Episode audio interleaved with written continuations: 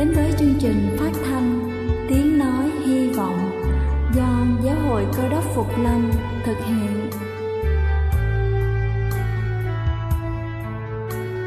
Kính thưa quý vị, Đức Chúa Giêsu trước khi Ngài về trời đã ban cho các môn đệ của Ngài một điều răn mới, đó là họ phải yêu thương nhau như chính tình yêu mà Ngài đã dành cho họ. Quả thật vậy thưa quý vị, tình yêu thương là một món quà vô giá mà Chúa đã ban cho nhân loại và đó cũng là thông điệp mà chúng tôi muốn gửi đến toàn thể quý vị.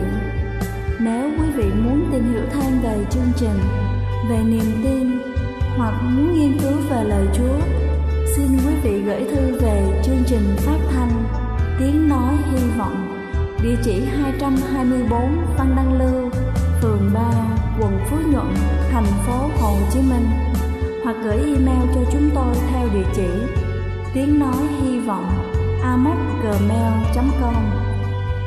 Ngoài ra, quý vị cũng có thể liên lạc với bất kỳ hội thánh cơ đốc Phục Lâm tại địa phương gần nhất. Xin chân thành cảm ơn và kính mời quý vị lắng nghe chương trình hôm nay.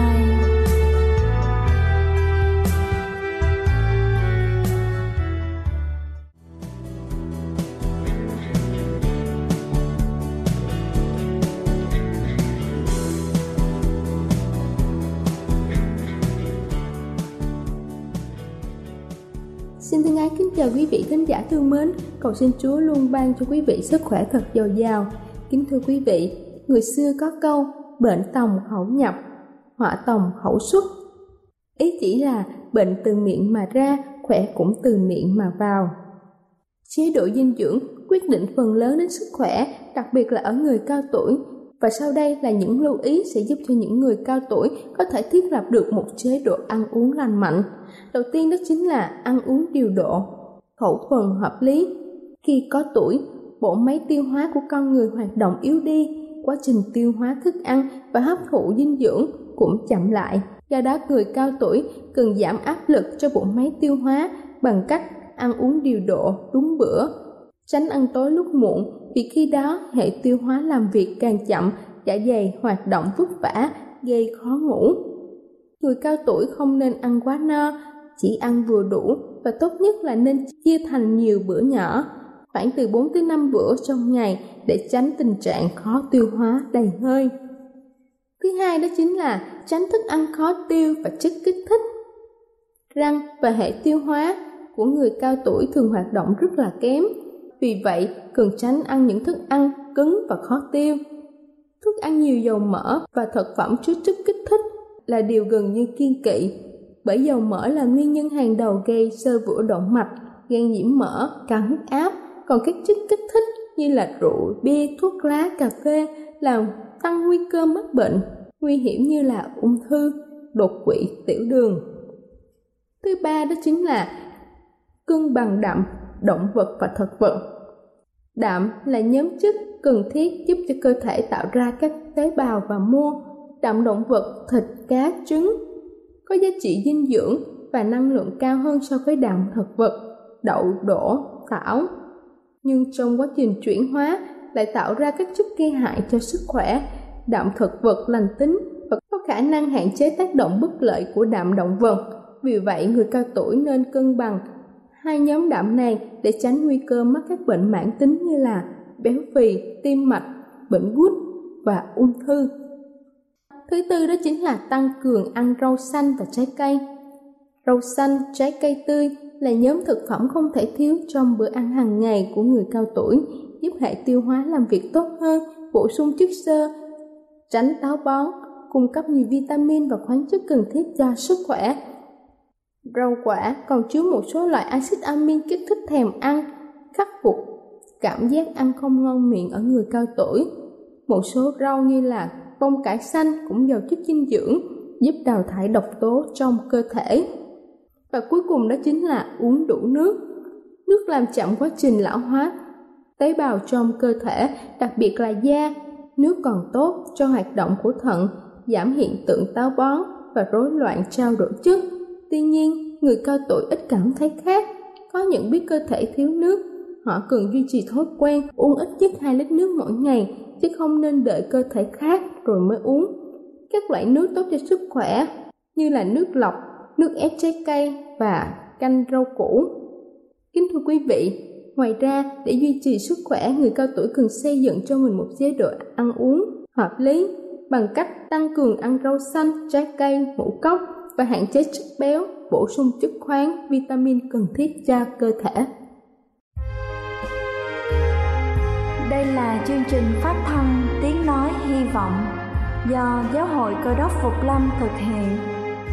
Nếu quý vị muốn tìm hiểu về chương trình hay muốn nghiên cứu thêm về lời Chúa, xin quý vị gửi thư về chương trình phát thanh Tiếng Nói Hy Vọng, địa chỉ 224 Phan Đăng Lưu, phường 3, quận Phú Nhuận, thành phố Hồ Chí Minh hoặc gửi email cho chúng tôi theo địa chỉ tiếng nói hy vọng gmail.com Ngoài ra, quý vị cũng có thể liên lạc với bất kỳ hội thánh cơ đốc Phục Lâm tại địa phương gần nhất. Xin chân thành cảm ơn và kính mời quý vị tiếp tục lắng nghe chương trình hôm nay.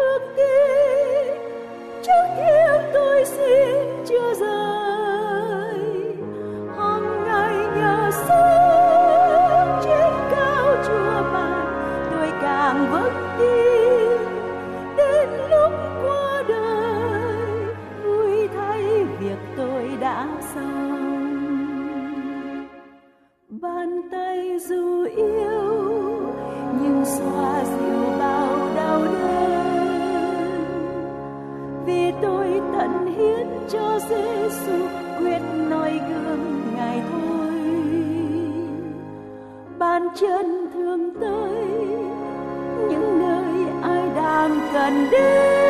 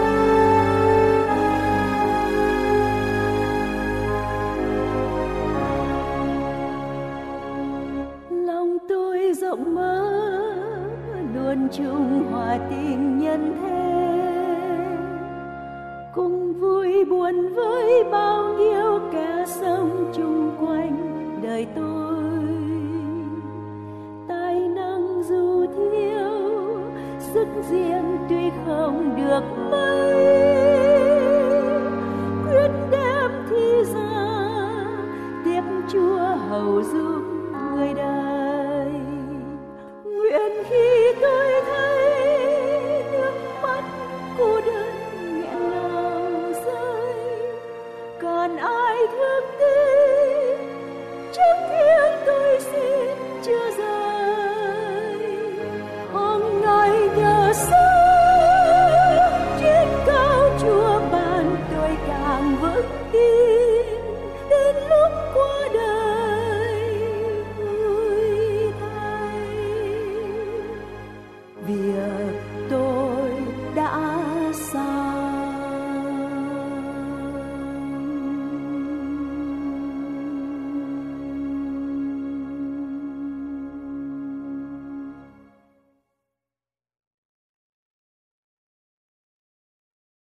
Kính thưa quý ông bà chị em, nhiều người nghĩ rằng Kinh Thánh là cuốn sách nói về đạo đức, nói về tôn giáo.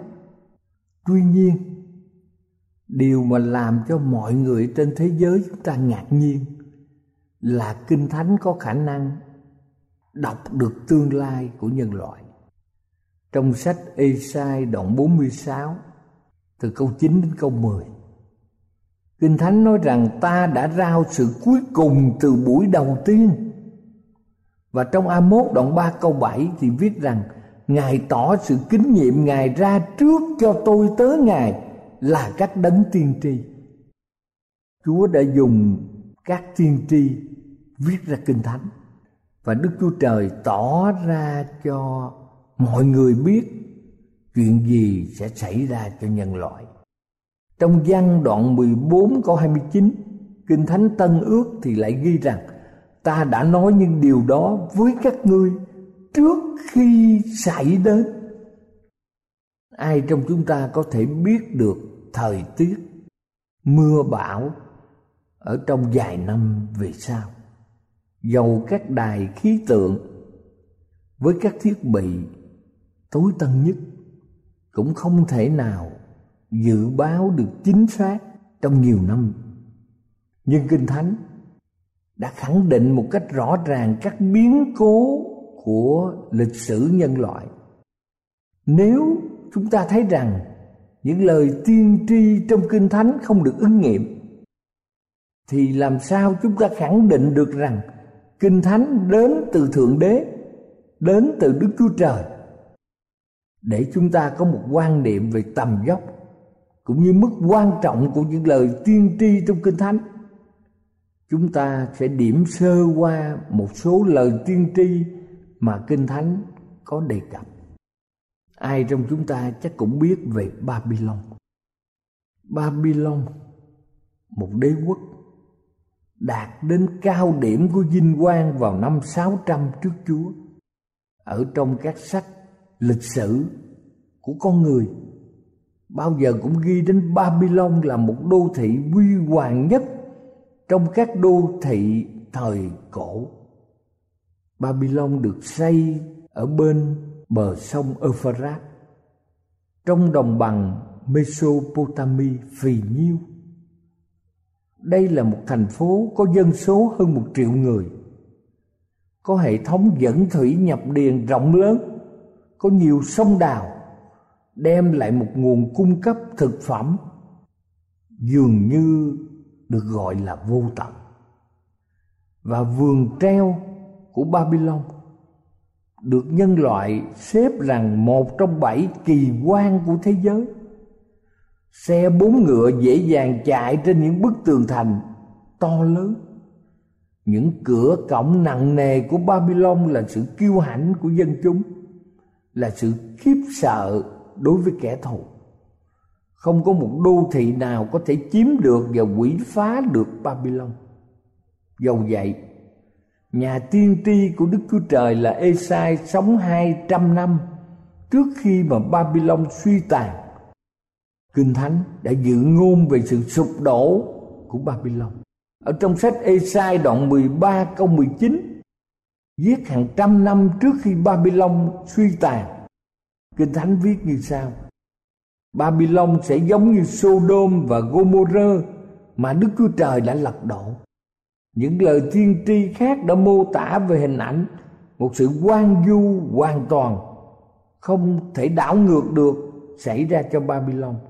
Trong sách Esai đoạn 13 câu 20 nó sẽ chẳng hề có người ở nữa trong sách Jeremy đoạn 51 câu 26 và câu 62 cũng ghi ngươi sẽ là quan vu đời đời. Trong sách Jeremy đoạn 50 câu 13 nó chỉ thành nơi quan du cả.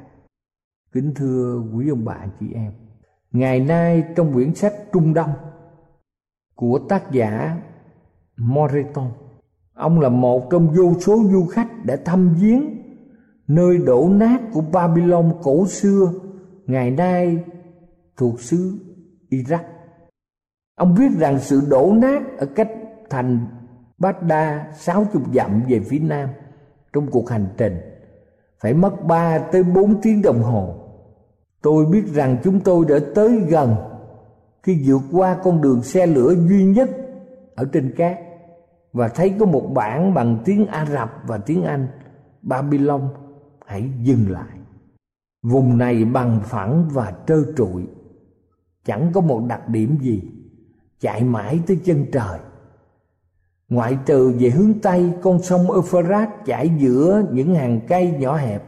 Bạn không nhìn thấy con sông, nhưng chỉ nhìn thấy những hàng lá xanh chạy dài nhiều dặm. Ngay cả nước không còn ở babylon nữa.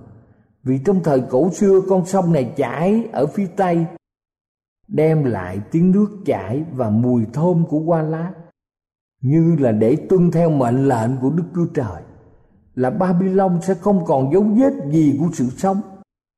Nên sông Euphrates đã tự tìm lấy một con đường khác đi theo tất cả sự sống. Và khi chúng tôi lang thang trên những gò đống hẻo lánh và lặng lẽ, ngoại trừ tiếng vo ve của ông rừng và ông vò vẽ. Và tôi nghĩ đến sự ứng nghiệm hoàn toàn của lời tiên tri của kinh thánh trong sách Esai. Quả thật, ngày nay, Babylon giống như Sodom và Gomorrah, và Babylon không còn gì nữa. Kinh thánh cũng tiên tri về Ai Cập. Kính thưa quý vị nếu trong lịch sử thì Ai Cập là một trong những đại danh từ huy hoàng. Không có một vùng đất nào lại có nhiều hào hứng, quyền bí và quyền diệu như Ai Cập. Là vùng đất của kim tự tháp, Của những tượng đá khổng lồ, Của những tượng mình sư tử. Và chúng ta biết sông Nin Quê hương của các ngành nghệ thuật thời trang xa hoa và huy hoàng không đâu sánh kịp. Ai cập đã tiếp tục xuyên qua các thời đại như một kỳ quan và sự giàu có bất tận. Ai mà không biết tới sự thịnh vượng của ai cập, những lúa mì, lúa mạch, các nguyên liệu làm giấy thời cổ xưa. Về mặt phòng thủ quân sự, người ai cập đã được bảo vệ một cách độc đáo ở phía nam của họ được che chở bởi những thác và gờn của sông Nin phía đông và phía tây được sa mạc che chở và phía bắc là biển cả. Lúc bây giờ, ai cập dường như là vô địch cả về kinh tế lẫn quân sự. Tuy nhiên, ngày nay ai cập chỉ còn là một hình bóng mờ nhạt, yếu ớt so với một đế quốc mạnh mẽ xa xưa các nhà tiên tri của kinh thánh đã tuyên báo một cách lạ lùng về sự sụp đổ của ai cập. Từ một quốc gia mạnh mẽ, oai nghi đến một quốc gia tầm thường. Thứ nhất, bị suy tàn. Thứ hai, chúng ta thấy quốc gia này bị chìm, không trở thành một đế quốc ở trong lịch sử trong sách Ezechiel đoạn 30 câu 14 đến câu 16 cho biết rằng hai thành phố lớn của Ai Cập sẽ bị hủy diệt. Đó là thành Nô và thành Nốt, tức là Tebet và Memphis. Trong Ezechiel đoạn 30 câu 6 và câu 18 viết rằng, sức mạnh kiêu ngạo của nó sẽ hạ xuống và sức mạnh kiêu ngạo của nó sẽ hết. Trong sách Esai đoạn 19 câu 7 và câu 9 tiên tri trước rằng các đồng cỏ ở bờ sông Ninh đều héo khô. Và lời tiên tri nói rằng những kẻ làm vải gai mịn và những kẻ dệt vải trắng đều xấu hổ. Hai nền kỹ nghệ chính yếu của Ai Cập được xây dựng trong 2.000 năm đã bị sụp đổ trong những cuộc hành trình ngược dòng sông Nin nhiều người đã thấy Ai Cập trở nên một quốc gia bình thường, không phải là một quốc gia mạnh mẽ như thời các pharaoh. Trong sách Ezechiel đoạn 30 câu 13 viết rằng, chúng ta biết ở trong lịch sử, ba tư, hy lạp, la mã, thổ nhĩ kỳ pháp anh là một loạt những quốc gia đã từng cướp phá và cai trị ai cập trong suốt 2.500 năm qua. Mặc dầu ngày nay Ai Cập đã độc lập về mặt chính trị, nhưng không còn là một nền quân chủ do các vị lãnh chúa địa phương cha truyền con nối cai trị và Ai Cập đang ở trong một nền cộng hòa. Sách Ezechiel đoạn 29 câu 14 và 15 tiên tri trước về Ai Cập, thời kỳ mà Ai Cập còn là một quốc gia cường thịnh. Tiên tri Ezechiel đã nói rằng chúng nó chỉ lập nên một nước yếu hèn, nước yếu hèn hơn hết các nước và sẽ không dấy lên trên các nước nữa. Ai Cập ngày xưa là quê hương xa hoa của các pharaoh và Ai Cập ngày nay đã trở thành một bảo tàng viện rộng lớn và ngành kỹ nghệ của Ai Cập chỉ còn là du lịch. Và chúng ta biết rằng, Kinh Thánh đã dự đoán một cách chính xác về quốc gia Ai Cập. Chúng ta cũng xem một lời tiên tri khác về sự tiên tri về thành Tyre. Chúng ta biết rằng thế kỷ thứ sáu trước Chúa Tyre là một đô thị thương mại của người Phoenicia là một trong những hải cảng giàu có và hùng cường ở trên thế giới thời bấy giờ. Tyre ở vào một vị trí chiến lược quan trọng của xứ Palestine. Tyre chính là luân đôn của phương Đông, là trung tâm thương mại của thế giới ngày cổ. Những khu rừng của xứ Liban kế cận đem lại cho Tyre nhiều gỗ quý để đóng tàu biển. Các tàu của mọi quốc gia đều bỏ neo tại hải cảng của Tyre và Tyre đã gây một ảnh hưởng lớn tại khắp xứ Palestine, Tiểu Á và toàn thể vùng biển Địa Trung Hải. Sắc tía của Tyre là một thứ thuốc nhuộm áo cho các bậc đế vương và các nhà quý phái trong kinh doanh thương mại thời bấy giờ. Tyre đã phát triển trong vòng 3.000 năm. Vào thời Joshua, Tyre là một thành mạnh mẽ. Trong thời Salomon, Tyre là một trong những đô thị có nhiều kỳ quan. Nhưng Tyre đã tham lam, gian ác và nhiều tội, cho nên Đức Chúa Trời đã dự ngôn rằng Tyre sẽ bị hủy diệt.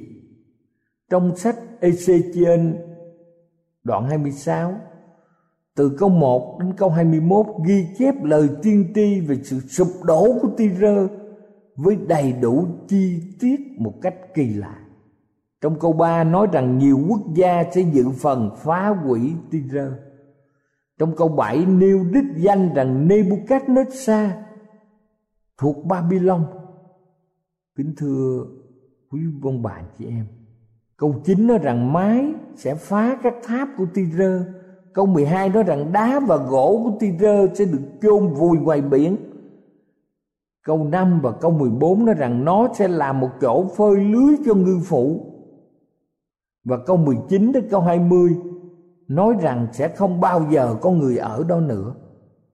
Câu 21 tiên tri nói rằng Tyre sẽ bị phá hủy hoàn toàn đến nỗi người ta không còn thấy đó nữa nhiều nước đánh cướp Tyre có nghĩa là thành này bị đánh nhiều lần và nhiều cuộc bao vây. Và lịch sử đã chứng minh những lời tiên tri này hoàn toàn chính xác. Trước hết, Nebuchadnezzar Babylon. Sau đó, Alexander đại đế của Hy Lạp. Và trong những cuộc chiến tranh liên tiếp, chúng ta biết rằng Tyre không thể nào tồn tại được. Kính thưa quý ông bà và anh chị em thương mến. David Hume là một văn sĩ thuộc phái hoài nghi người Anh đã tuyên bố rằng một lời tiên tri được ứng nghiệm là một phép lạ lớn nhất trong tất cả các phép lạ. Ông nhận ra rằng một lời tiên tri chân thật là một lời nói vượt quá khả năng và sự khôn ngoan của loài người, khi loài người không được trợ giúp. Coase là một nhà phê bình kinh thánh nổi tiếng của Đức đã thú nhận rằng sau nhiều năm lựa chọn bằng chứng một cách kiên nhẫn, thì những điều nghi ngờ của ông về sự chân thật của kinh thánh đã co rút lại, trở thành con số không khi được yêu cầu hãy nêu ra lý lẽ tại sao sự nghi ngờ của ông tiêu tan? Thì ông đã chỉ tay vào điều mà ông gọi là hiện tượng vô cùng kinh dị của lời tiên tri. Trong kinh thánh, đã ghi lại một cách rõ ràng, dứt khoát. Chính kinh thánh là lời của đức chúa trời. Vì thế các lời tiên tri đã ứng nghiệm một cách nhiệm màu. Và biết bao nhiêu lời tiên tri đã được ứng nghiệm trong suốt lịch sử nhân loại. Thật vậy, nếu đức chúa trời không soạn ra kinh thánh, thì ai soạn ra? Ai sẽ làm được điều đó? Chúng ta tạ ơn chúa vì chúng ta hiểu được sự ứng nghiệm của kinh thánh. Kinh thánh đã dự ngôn với một sự ứng nghiệm chính xác, đáng kinh ngạc những lời tiên tri viết hàng ngàn năm về trước. Và thật vậy, kinh thánh chính là lẽ thật. Kinh thánh chính là lời của đức chúa trời. Cầu chúa ở cùng tất cả chúng ta để mỗi chúng ta đều phải được trang bị cho mình kinh thánh. Và chúng ta dùng kinh thánh để hiểu về lịch sử.